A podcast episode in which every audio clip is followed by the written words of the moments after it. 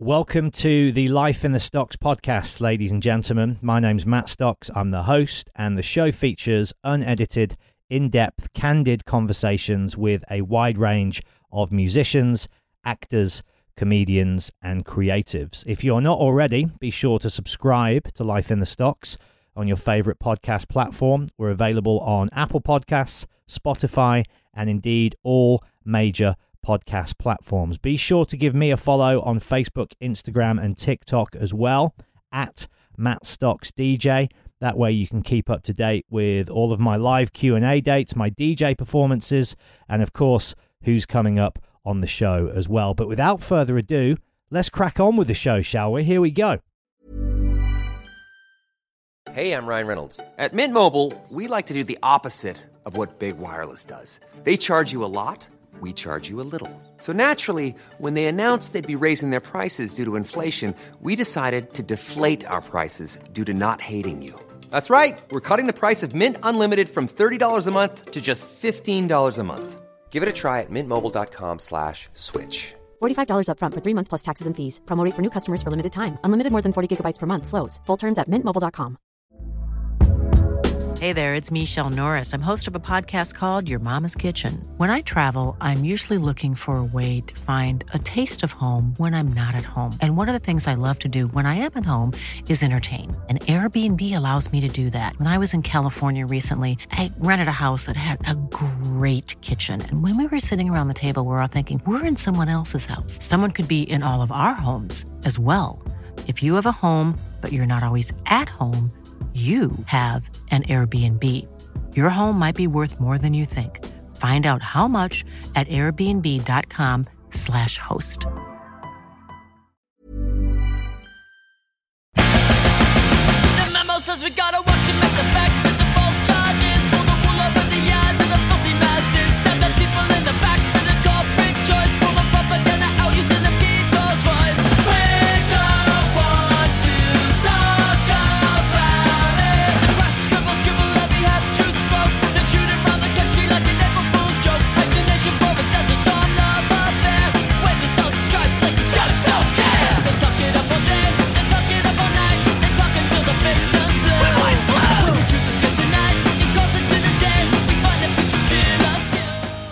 going to blow smoke up your ass from the start, but you can always tell the the sign of a great song when you strip all the amplification and volume away. Yeah. And you you break it down to its kind of core heart.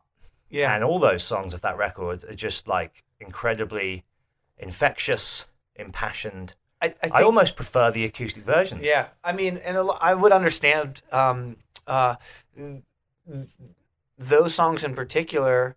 Um, all of them were written that way, Right. So that's why they feel So it's so. just you and Justin, Lennon and McCartney yeah, style. Yeah, yeah, and and and you know, uh, Woody Guthrie, Phil Ochs, uh, Pete Seeger.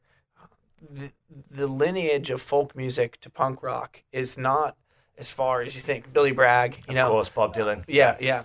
I mean, I think the the biggest difference is uh, we don't see ourselves as poets.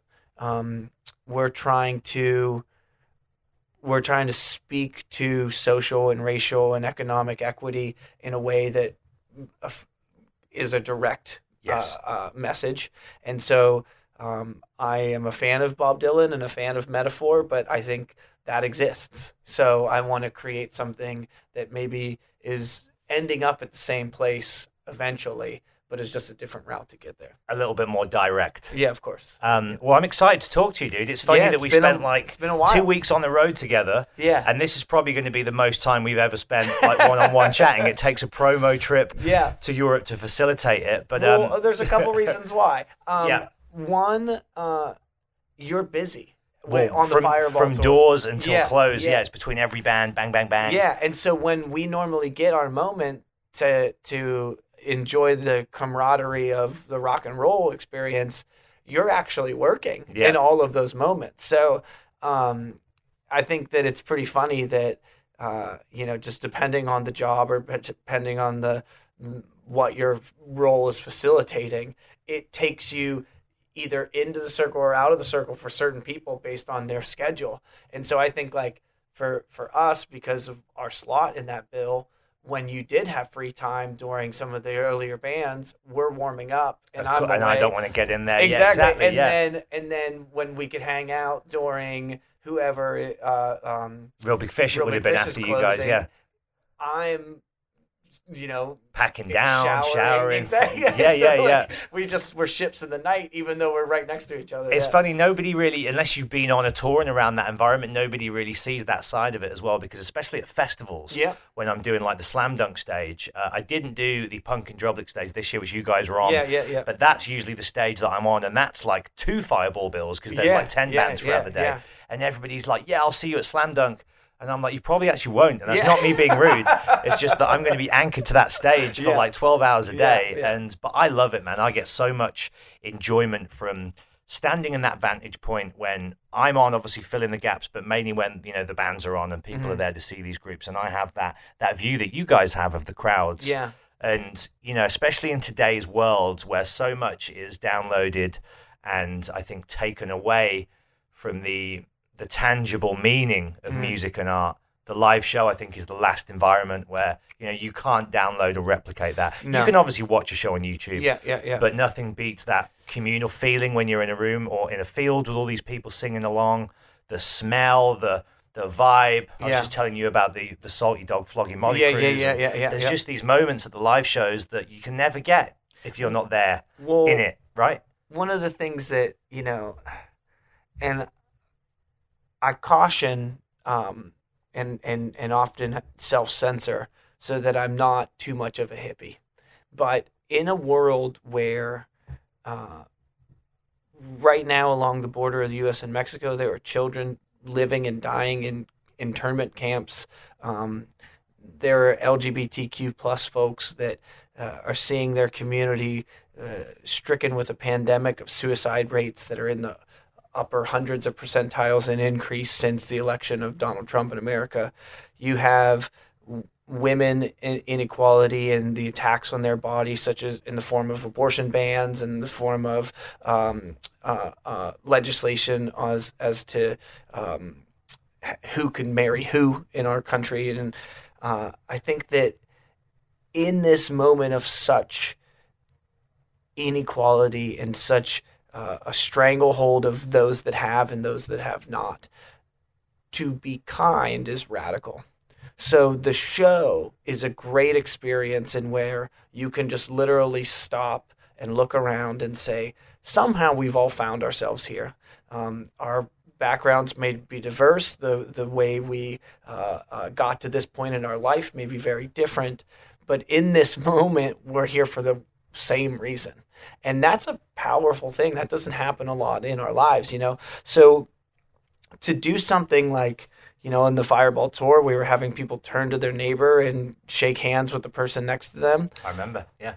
i just hope that somebody leaves thinking like oh i'm not alone or oh i'm if i feel uh, a certain way there are other people who feel the same way and um, you're, you're absolutely right like the record exists and it's a very personal interaction you know I, I- still believe in you know some antiquated ideas that people buy an LP and they sit down with it and they read the liner notes. Well, That- you guys are on fire as well with your productivity and Yeah. prolific nature in which you release records. Yeah. And the packaging, especially of the la- this current one that you're about to bring out, 2020 Vision, Yeah. and the last two, American Spring and American Fall, the packaging, the artwork, clearly the, the subjects, the themes, like these are records. Yeah. These aren't just a few singles and then a load of filler and let's just put it out so we've got an excuse no, to tour. Gran- Grandpa Like- over here is he, he's thinking about what side B track one is. you Yeah, know? like these are records. yeah, and so I know that the number of people that are experiencing it that way is is is less and less every year. Um, but I also don't think that we should squeeze those people like a lemon and say just because we're selling less, you get less. Yeah. You know, I want to I want to celebrate the people that actually take the time to to to buy a physical copy of the record. That doesn't mean that I don't support the digital systems that we have, you know. I think it's easier for people to find new bands and find new music than ever.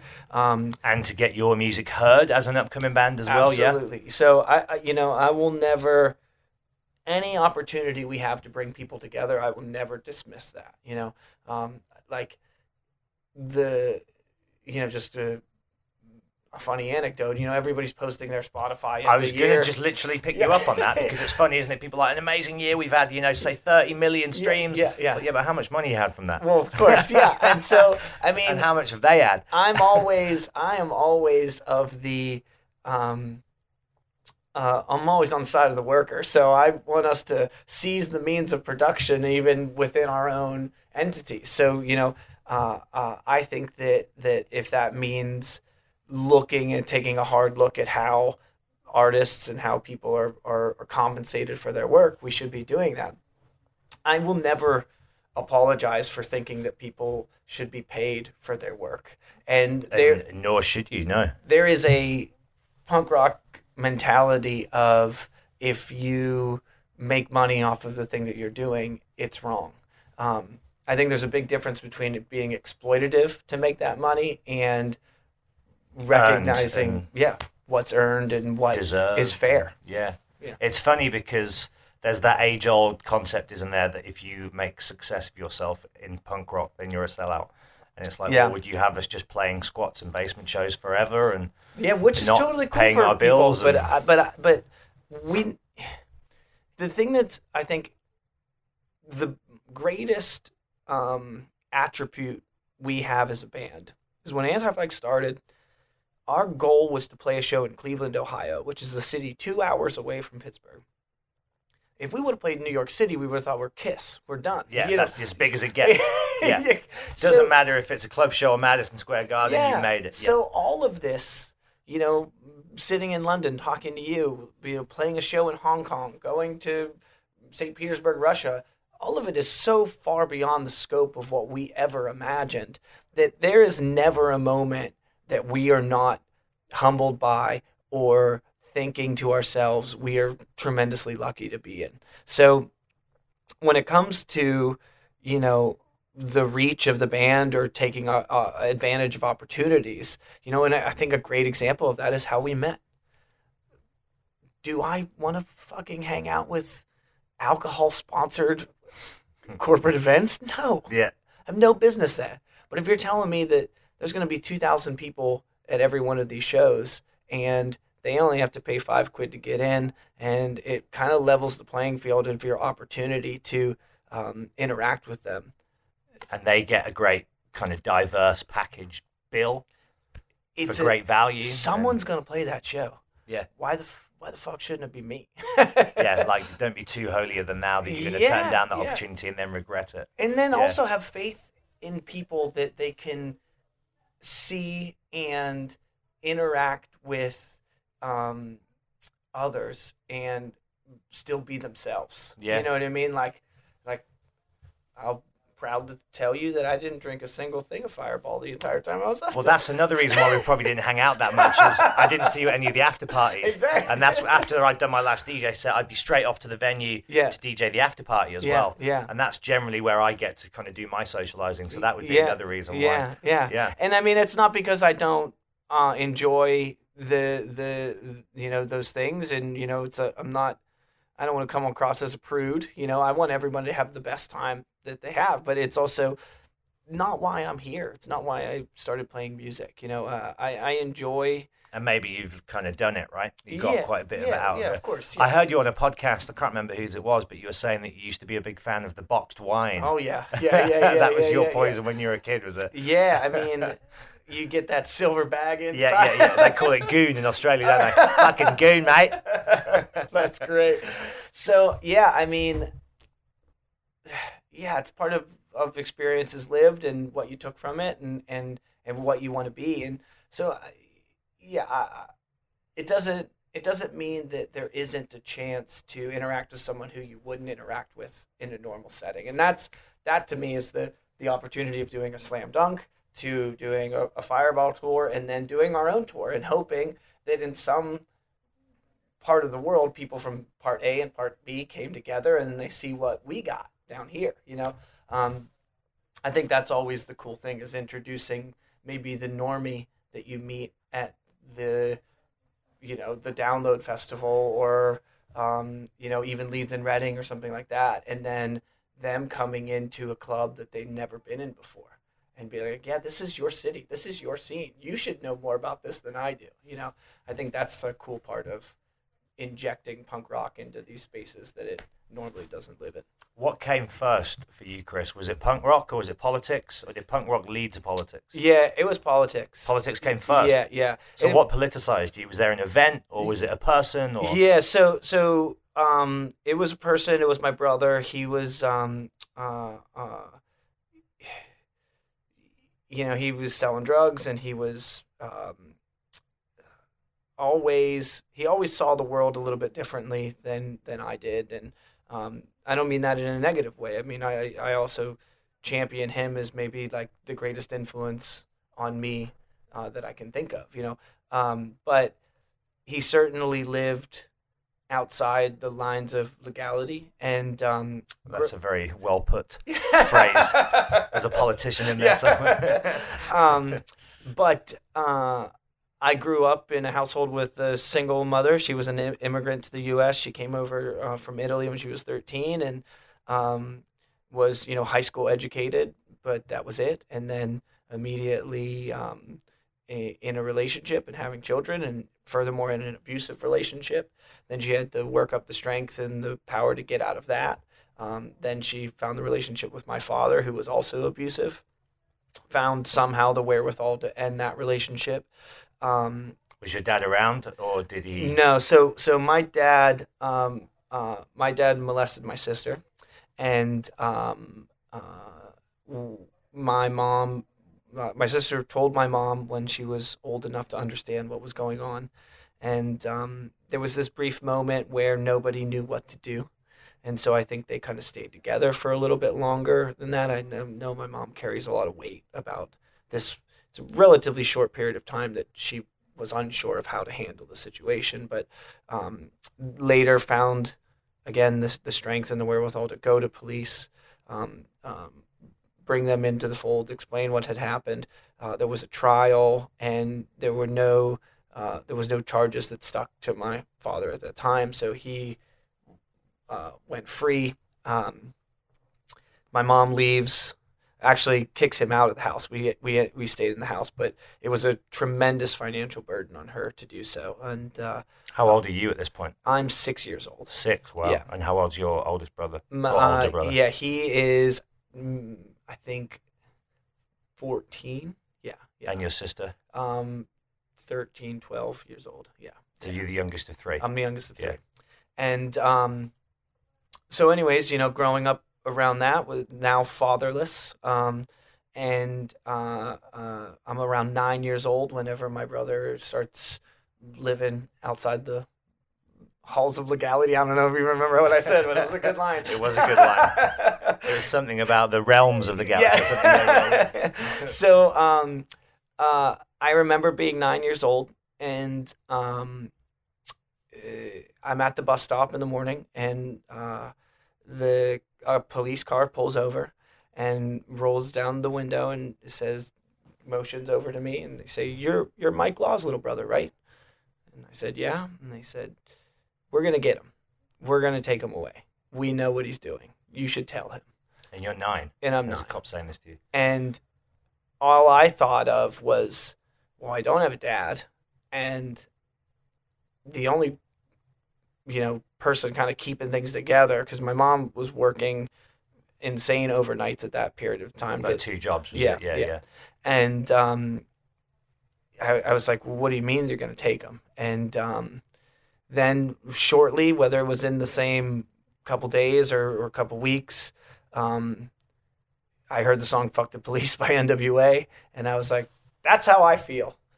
I, I you know, I, I, I know it's a fun to say the word fuck because I'm a child, but b it gave me a vehicle for the frustration I was feeling with these people who were harassing a kid. Now that I look back on it, like like it was immoral for them to do that, you know. And um, Was your brother like a punk? Did he have that kind of look No. where he looked like a? no, my brother was far more um, far more into hip hop, far more into um, you know, this would have been 1990. So you know, uh, uh, uh, it was definitely So it was NWA. And, yeah, yeah, yeah, yeah.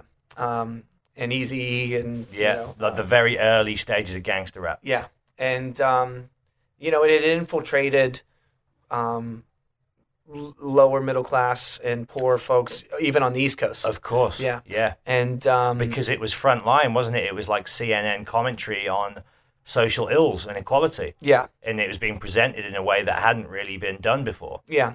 So then, whenever I got to, um, you know, thirteen years old, I had a cousin, and um, Did they take your brother away? Did they arrest him? Um, so funny story about my brother is very shortly after he did get arrested, um, but um, the cop who arrested him did it improperly, and so my mom hired a lawyer and was able to um, get the charges against him dropped because he had actually sold drugs to a police officer, um, but he my brother was smart enough to ask the cop if he was a cop before doing so. The cop lied and said not, and then um, Is that a loophole? Is it? If was- you ask them, they have to say they yes. have to say yeah. yeah. Right. Good to know. Yeah, yeah. so I mean, I'm sure now in a, in this is again the early '90s. So now in pa- post Patriot Act America, I'm sure they don't have to tell you anything anymore. yeah, so yeah, yeah. I, if you're if you're If you're living taking that outside as the the reason to the, do it. the uh, the scale of legality, don't don't use this antiquated uh, loophole. Um, but yeah, so, So the- he he managed to not go to jail. and managed to not go to jail, um, but it just put a stranglehold on. He was hated by the police in our area because Was he notorious? yes, your- yeah, yeah, yeah. yeah. Um, yeah. Subsequently, I mean, yeah, that that arc and path of my brother is is kind of a tragic one um, because he then, you know, there's no you know that there's no teachable moment in it where it's like hey this happened and thankfully my mother was there to pay for the lawyer have ha, d- and this is fucked too. We can go deep on this but the lawyer my mom gets we couldn't afford. But the reason we got him was he was an, an italian immigrant as well and they had this camaraderie of family line that we were able to use. Uh, otherwise, So it's he- like a pro bono case for him. yeah, He was just yeah, doing it as yeah. a kind of he was doing a it good for deed. for someone who he understood community. the struggle from. Yeah, yeah. and um, and he was he was first generation, and his son is is second generation, and his son later ends up representing my brother when he does finally go to jail, and this would have been twenty twelve or something like that. He did So that few years. original brush with the law wasn't enough to Oh put no, him and, and so that I mean, in an ideal world, he gets scared straight, um, but that doesn't happen. He goes deeper, and he actually wins a lot. And um, I think that that winning is addicting when you're making a lot of money. And you know, even in my family, like Is he in jail now? no, he's he's he- out. he's out, and um, he lives with my mom uh, now, and um, we uh, we hope that he's you know not going to go back. I mean, he's he's older now. He's you know almost fifty, I think. Um, so he needs to get his shit together. but um, What about your dad? Did you ever reconcile with him? Is he no, no, no, no. I refuse to. I mean, I, I have um, uh, uh, I have a lot of um. There were a few times where I had to interact with him. Um, the first time was uh, just a maybe I was ten years old um, when the Nintendo came out, and A good time to be alive. uh, yeah, and uh, I, I believe that people in my family were still communicating with him. Um, or, you know, again, like the Nintendo was like the Tickle Me Elmo. He knew that I would want one um, and that we couldn't afford one otherwise. So he bought one and said, you, you can have it if you come and visit me. So there was a stipulation, and my brother and my cousin went, and you know, they were they were the toughest guys I knew. So I brought them with me, and uh, I got my Nintendo. I was there for about ten minutes, and then I left. Um, and then later, whenever I was sixteen, this is right before I joined Anti Flag. Um, uh, I played ice hockey, and the team that I was on um, was a travel team, and and um, needed it was like two thousand dollars for the season, and we couldn't afford for me to play. And my trajectory was I, I needed to play that year because um, that team had college scouts that saw it, so it was So is that the route you were going down Yeah, at that yeah, stage? yeah. You're like yeah sports career sports career, yeah. seemed like the kind of path you wanted to yeah at least at least in a collegiate level so that i could afford to go to college Yeah. because i wouldn't be able to afford to otherwise and um, uh, my mom couldn't afford to pay for the season. We needed help. I went to my grandmother uh, on my father's side for money. And uh, she said yeah as long as you go see him in jail. Because uh, we have a thing called Megan's Law in uh, the states, and um, if you are accused of sexual abuse um, and it happens twice, you automatically go to jail, uh, and then you're put on a sex offenders list. And so um, he, that family that I visited uh, and got the Nintendo from, he sexually assaulted uh, someone in that family. So um, uh, he was a child molester. So uh, after it happened twice, he went to jail. I had to visit him in jail to get the two thousand dollars to play hockey that season. About three quarters of the way into that season, I felt terrible. Um, That's a tough meeting as well, right? yeah, it was awful. Yeah, Yeah? yeah. Is that the last time you saw him? that was the last time I saw him. Yeah. yeah. And um, and uh, so that would have been twenty one years ago. And um, uh, I didn't play very well that season. I didn't enjoy it. It felt like Or you felt like it was like blood money type thing? yeah, yeah. And so um, that's the same year that I heard the Dead Kennedys, and the Dead Kennedys told me all the things that NWA told me, but In a way that was more relatable to you. Of course. Yeah. I mean, it's as much as I, um, you know, want to uh, think that I have things in common with four kids from Compton. I have much. I wish I'd known this so I could have played Fuck the Police as your intro track on the Fireball tour every night. Would have been amazing. So so um, so I I I literally found punk rock that year, and uh, the next year I had found Anti Flag in Pittsburgh, and I weaseled my way into the band. And Did you drop out of college? Did you see it through? No, so I never went to college, but I did finish high school. Right. Uh, my mom, being the proud Italian immigrant that she is, would refuse to let me. Uh, uh, you know, I had talked about going to like vocational school or getting a GED or any of these things, and they were absolutely not on the table. I had to graduate high school before she gave me any sort of blessing to travel with these. So are you in anti-flag whilst you're in high school? Yes. Yeah. So my senior year. Are they a bit older than you? Yeah. Yeah. Yeah, yeah. Uh, I think that um, eight to ten year difference between. I didn't realise Yeah. it was that much. yeah, Justin looks younger than I. He am. does. He does look. I mean, I wouldn't say he looks younger, but he definitely look kind of the same age. Yeah, yeah, yeah. So um, that was an interesting thing too because people in the school within the system of it under, knew my background and what I had kind of come out of. They knew my brother very well in school. They knew my sister very well in school, and um, uh, uh, I think they were happy to see a different opportunity. I mean, within the realm of Pittsburgh, Anti Flag was a relatively popular band, but I think they were more excited that there was a um, a vision, you know, and um, they saw me quit playing hockey and they thought, oh, well, he lost his only path out of following in the footsteps of everybody else in this this area. So uh, everybody was very accommodating to letting me go on tour during the year of school. Like they dropped all of my classes about halfway through, and I remember going to one um, uh, like a history class, um, you know that you know I hadn't been to for like three weeks, and I came in and the teacher was like, Barker, what are you doing here? He's like, I'll, I'll pass you, get out.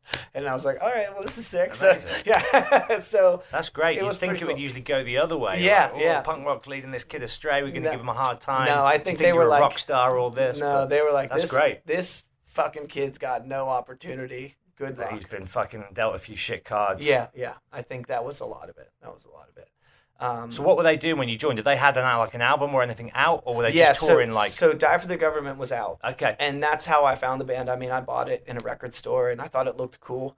And the the things they were singing about were Pittsburgh centric. On that record is a song called "Fuck Police Brutality," which Yep. further affirmed what I was looking for.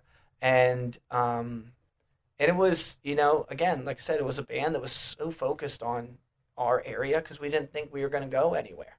Um, so I joined the band before the second record, and it's which been, is what new kind of army. yeah, yeah. So it's been the four of us since September of '98. Wow. Yeah. I mean, that's quite a rare story in today's world as well, isn't it? Because Yeah. of families and Yeah. financial strain, and Yeah. you know, sometimes obviously drugs and alcohol play a role in it. But it's so rare that you get these bands that go all those years and remain, you know, those same friends. Yeah, yeah.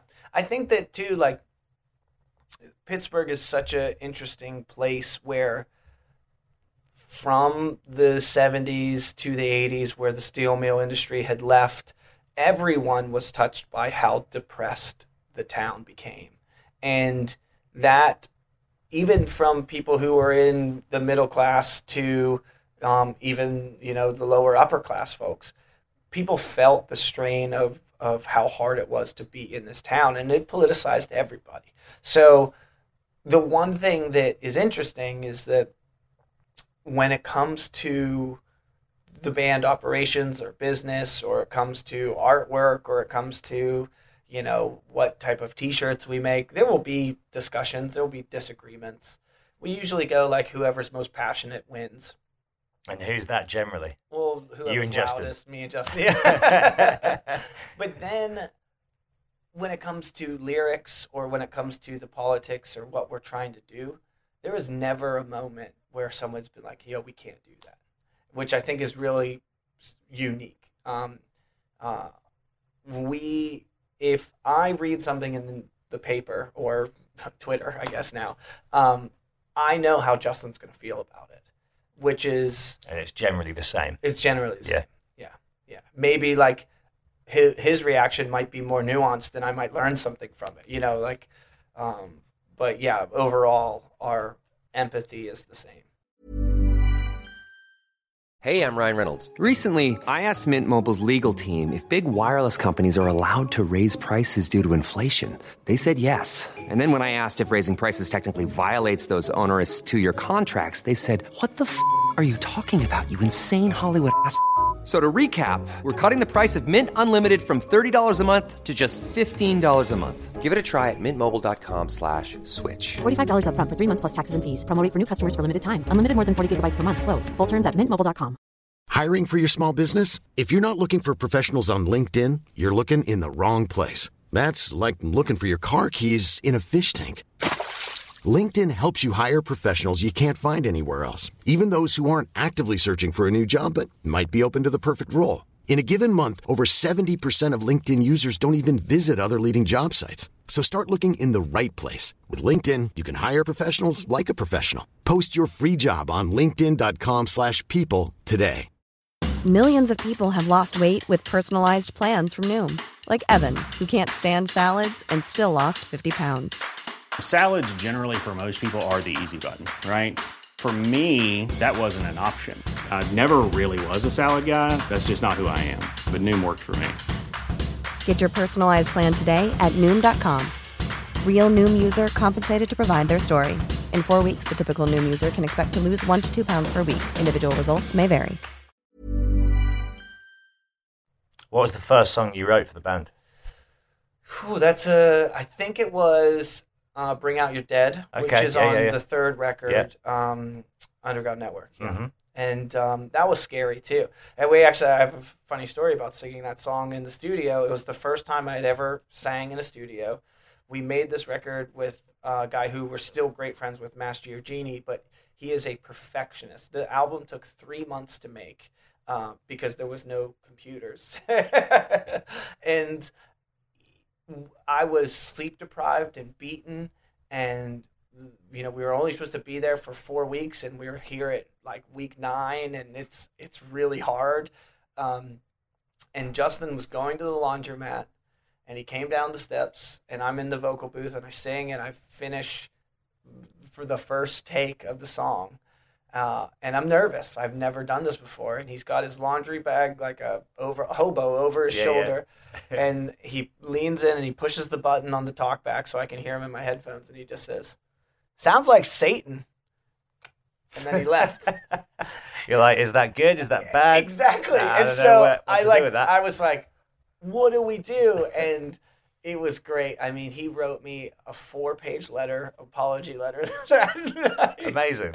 And I mean, I think That's why really you're still together bad. all these years later. Yeah, Little I- gestures like that. Well, I think that that there's a thing where, you know, he he didn't know how green I was. You know, sometimes we, when you're so comfortable around somebody, you don't think about their vulnerability.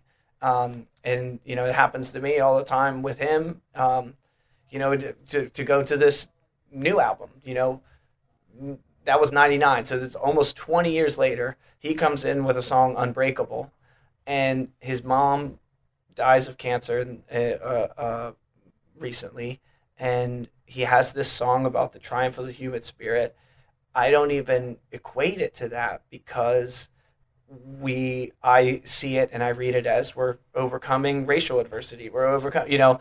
And so i criticize the song and and then I see him take it in a way that's different from the normal conversation we have about lyrics.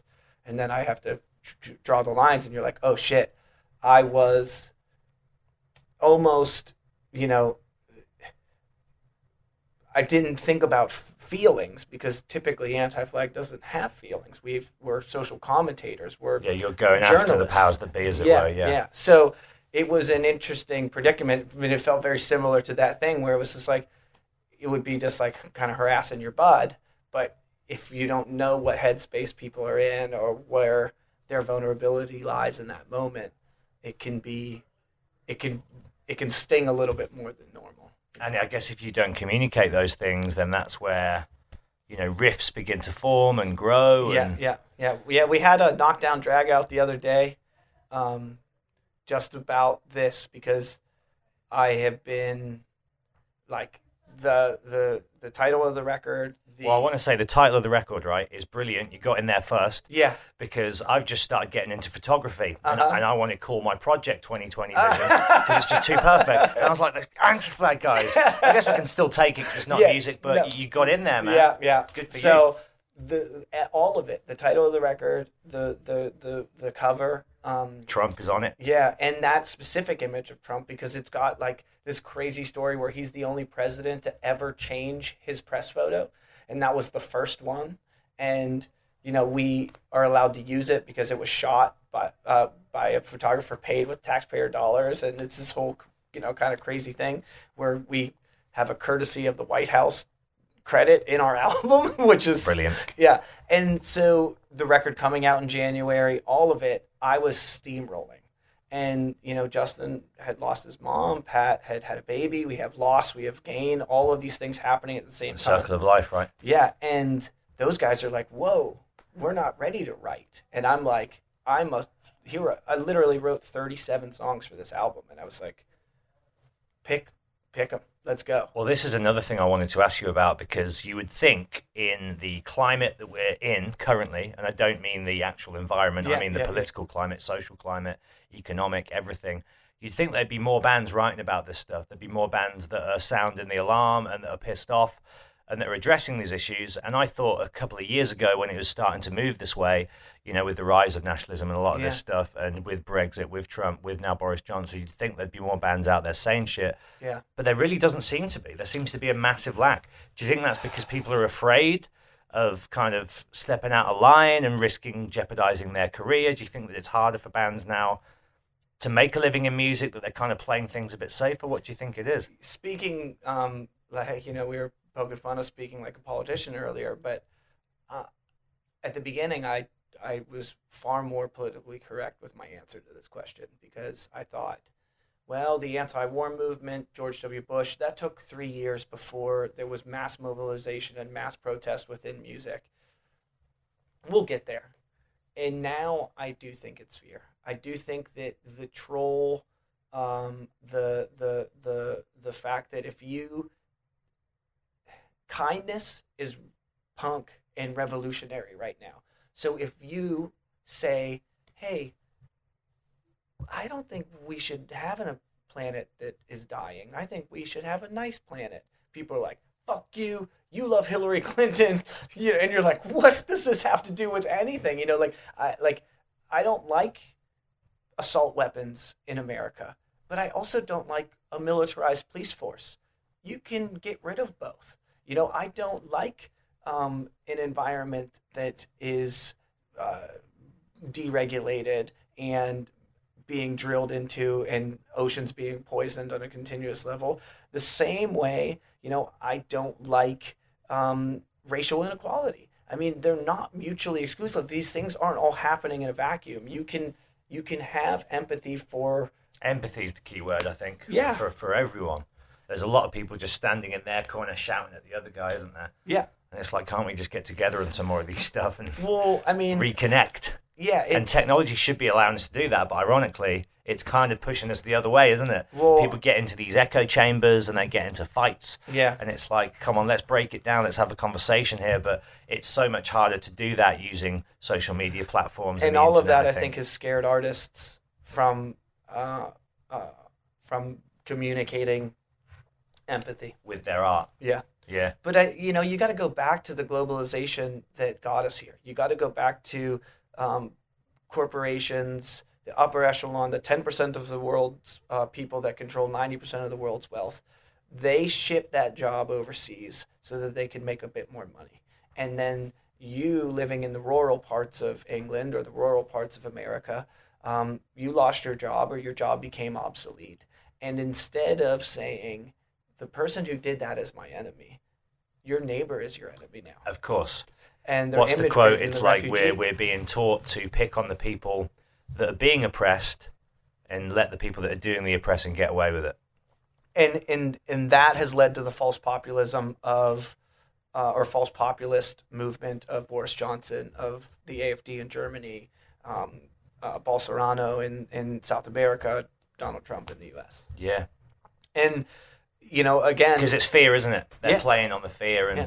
feeding into it and distracting. And So the so the only way you win is um, you're kind to your neighbor, and uh, and I think that a great example of that is uh, like the yellow vest protests that happened in France. At the beginning, um, it was people from rural areas going out and marching every week, and those people doing that got forced out of their forced out of their homes and interacted with people who were like them but of different cultures. And then before you knew it, people in the yellow vest movement were asking anarchists about black bloc and why they're here and why they support them.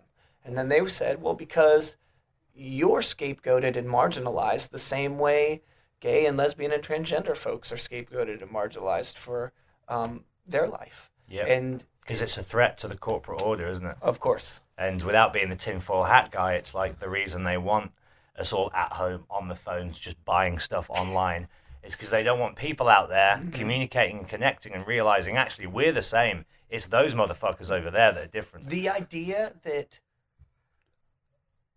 Boris Johnson or Donald Trump is, are anti-establishment.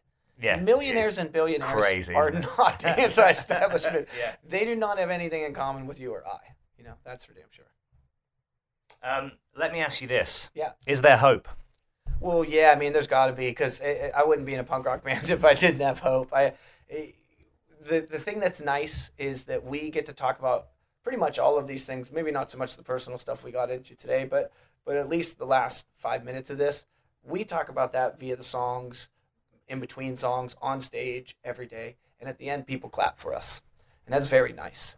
People that work at NGOs, people that uh, are writing letter campaigns to free political prisoners, people in the streets for Extinction Rebellion or Future Friday marches, they don't have a ton of people clapping for them. And my hope comes from those people, but I also want to show solidarity with these these people. So the the the end all for me is, you know, put out a record, get on the road, take a show of hands of who gives a fuck about more than just themselves, and really ask the question, you know, what do you want? Do you want to continue down this path towards neo-fascism and endless racism and and bigotry, et destruction of the planet. Yeah. and- yeah. or do you want to go somewhere else? Because we've seen what that looks like. And uh, I'll tell you this: if we stand on the sidelines, you or I, and don't try, we know what that looks like. Let's see what it looks like if we try. if we try, you know, like so. That's but that's hope. That's a hopeful idea. Effort takes hope. Are you a father? You No, no, Is that on the cards for you? no. But uh, Head and Pat both have babies, so I'll go look at them if I need. Yeah. Is it because you think that you have kind of had that troublesome childhood that that's put you off family? So at first, yeah. At Yeah? first, that was it for sure. Um, you know, like like when I was a kid, I would say like, if I have a million dollars, I'll be a father.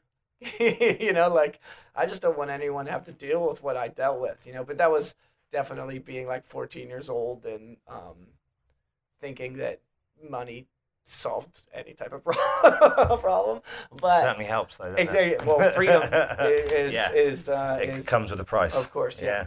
Um, but the the idea, uh, and I hate saying this because my two of my best friends just had just had children, you know, but the planet's hurting, and we can do with less of us. And um, there's a lot of people out there who need homes and things like that. So maybe at some point, whenever um, I'm not playing shows 70% of the year and things like that, then I can hook up one of those kids that needs help. But in the meantime, it's it's not really. I mean, and even you know, my partner and I have discussed it, you know, many times, and she's got her world going on. I got my world going on. It's doesn't seem to be in our cards. But I like babies. That's don't get me wrong. It's not because I'm like fuck kids.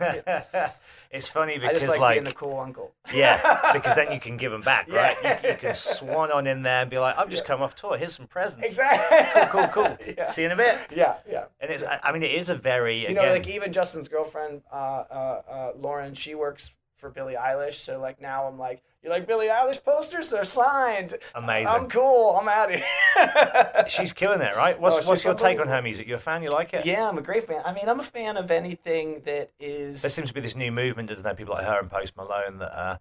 I guess switching kids onto alternative culture from within the mainstream for the first time in a while. yeah. Well, because that was mainstream has been very mainstream for quite a while now, hasn't it? And there's Yeah. nothing really like edgy or spooky or no. truly alternative that's kind of in that hot playing field at the moment, apart from these guys coming through now. and even egalitarian in how they make the music. That to me is the thing. Like like the idea of 70 producers and going in and being in a thousand dollar a day studio and just word vomiting until somebody puts it together as a thing. I mean, That's not really talent, is it? That's just like making the best of a bad situation. yeah, and and spending a lot of money doing it. in the fact that this 17 year old kid made this red bed, bedroom recording and it's selling millions of copies that to me is like That's where that idea of hope and yeah of course i mean excitement comes back into and, it. and it? even the records that we are making now like we're You trying guys are killing it. we're trying to As I said. be just sonically, like the last few albums you've made are some of the best songs you Yeah. guys have ever produced. Brandenburg Gate is like a stone cold hit. yeah Uh, American Attraction, Yeah. amazing. Like these are songs which have been out a couple of years, but for me, they're like staple, iconic anti-flag Yeah. songs that, That- sound as powerful and as they were as well received in the live sets as any of the old stuff. well And that seen to that me firsthand. is is is the most fulfilling part of this is that we are not resting on laurels and yeah or or relying band. on yeah. And and uh, we have a lot of friends who when we play with them if when they play the song from 96 that's their moment. Yeah, and they've come to me in secret and said how are you doing that? And i think it's just the work. Like we we don't distance ourselves from a song if we play it one time and the kids don't love it like if i love it i'm gonna make you love it also as well dare i say this you never had that one mm. massive Oh, yeah. song Well, that's the that thing. defines you Yeah. you know like a pennywise have got loads of great songs Yeah, but yeah, everyone just goes yeah. Bro Hymn yeah yeah yeah and i don't think anti-flag Apart from Press Corpse, maybe Well, might, might have teetered on that. and it depends on where you're from because in the states that's die for the government Right. in germany it's this is the end in the uk it's Press Corpse so you're absolutely right we we have when punk was really big and you know bands like NOFX or even taking back sunday or whatever were going 500000 to a million albums sold there are four anti-flag records that all sold 200000 copies so we don't have that defining record or that defining moment, which is kind of cool because people interact with the band. isn't it? Yeah. And there's no pressure and expectation. Like, how are we going to top that record that we made in 2003? Yeah. How are we going to do that? Yeah. It's like let's just keep putting out good shit. Yeah. Well, it's just, yeah. And it just shows you that if you care about something, people are attracted to that belief and that honesty. And so uh, we just have to continue to be true and honest to ourselves. There are moments when our ability to fully invest in the band has come and gone, and we see those records, they perform, they underperform comparatively. And so the greatest gift of being a band for 25 years is perspective. And so when we do look back on it, we're not trying to replicate anything other than how were we the best version of ourselves and able to create this thing that has staying power. Let's try to do that Here and now. here and now, which is why we've gotten better at it over the last couple. Last few albums have been incredible, dude. I think you guys are firing on all cylinders. Before you go, I need to know you've got the inside scoop. He's your boy, Tom Morello. Yeah. Rage Against the Machine. They're back together. The question is, are they going to make some new music? Oh. Because here's the deal, man. Yeah. It's exciting they're back. Of course it is. Uh-huh. But we need a band like that now more than ever. Yeah. What they playing at? So What's going on? So here's the thing. Every time I have communicated with Tom and and I need something from him, it never goes well. So I've just left him alone, and I'm hopeful that I'll get that scoop whenever they take us on the tour.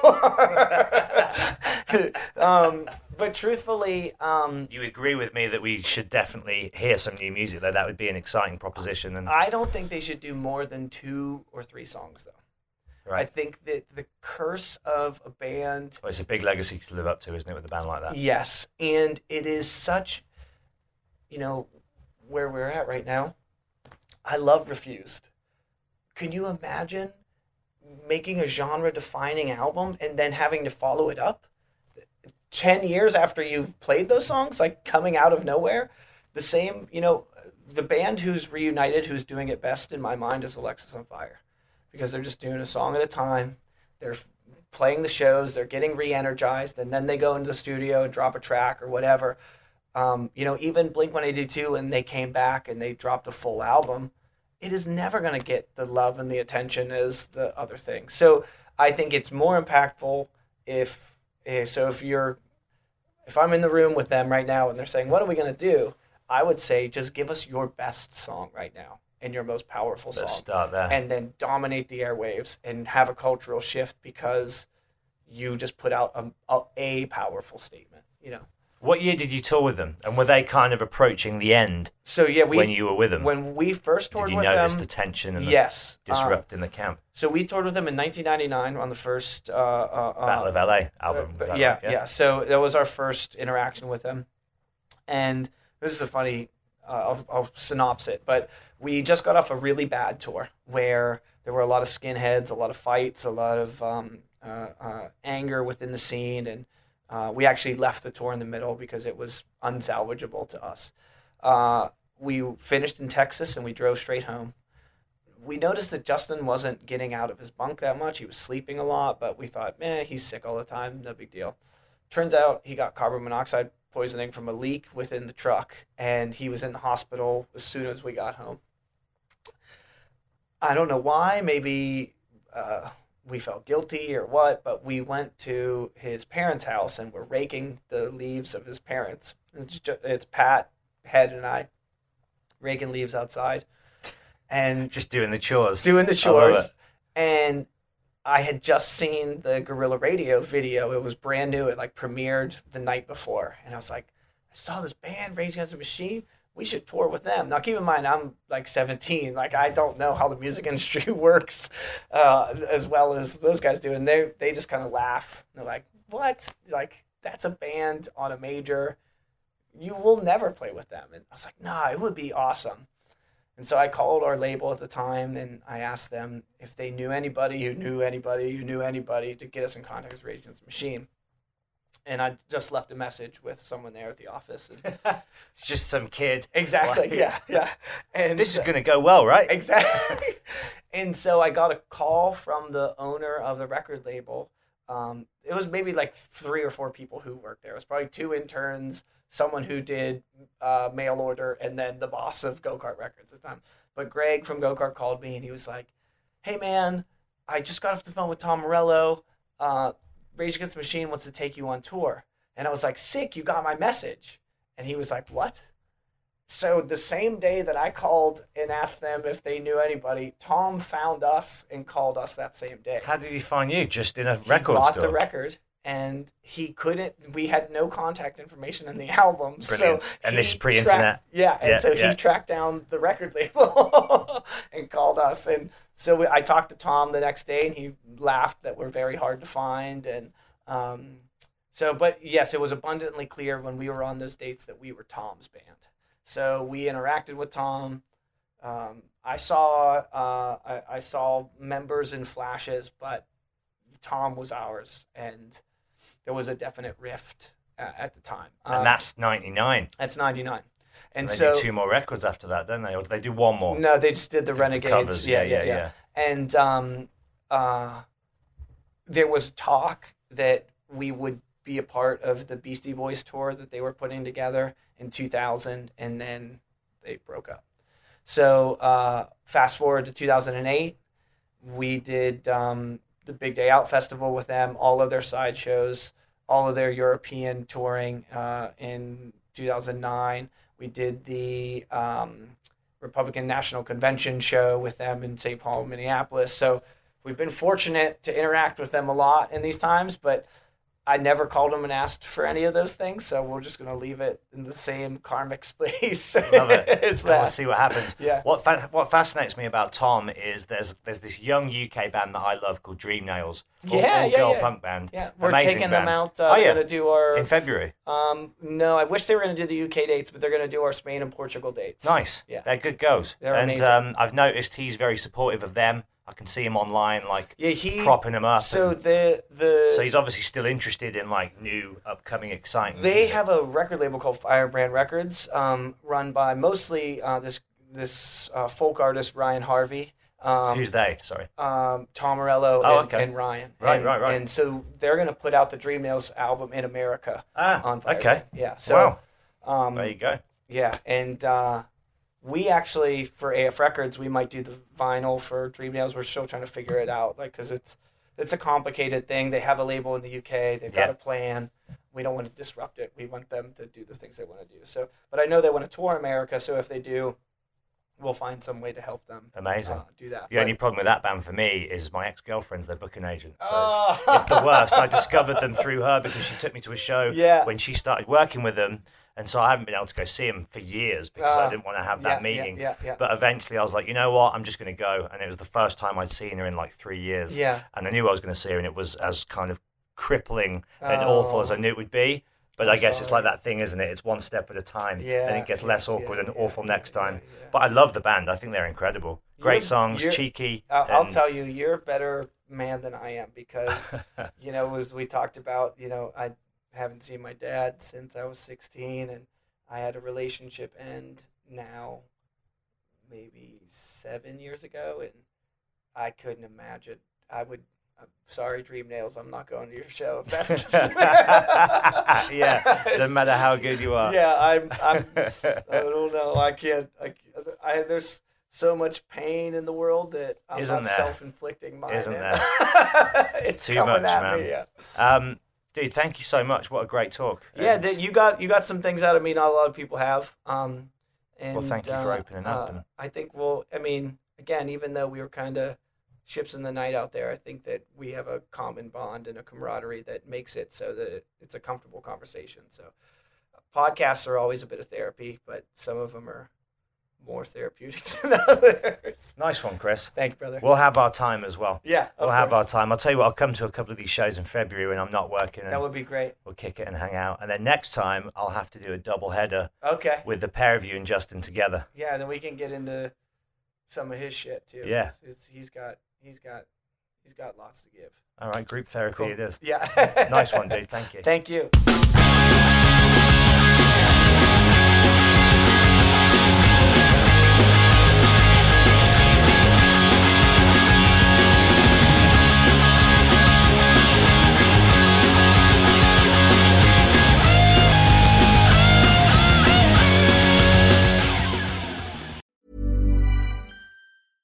Hey, it's Paige DeSorbo from Giggly Squad. High quality fashion without the price tag. Say hello to Quince.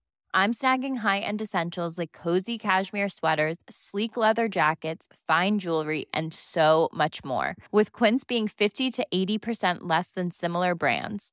And they partner with factories that prioritize safe, ethical, and responsible manufacturing. I love that. Luxury quality within reach. Go to quince.com slash style to get free shipping and 365 day returns on your next order. Quince.com slash style. When you make decisions for your company, you look for the no brainers. If you have a lot of mailing to do, stamps.com is the ultimate no brainer. Use the stamps.com mobile app to mail everything you need to keep your business running with up to 89% off USPS and UPS. Make the same no brainer decision as over 1 million other businesses with stamps.com. Use code PROGRAM for a special offer. That's stamps.com code PROGRAM.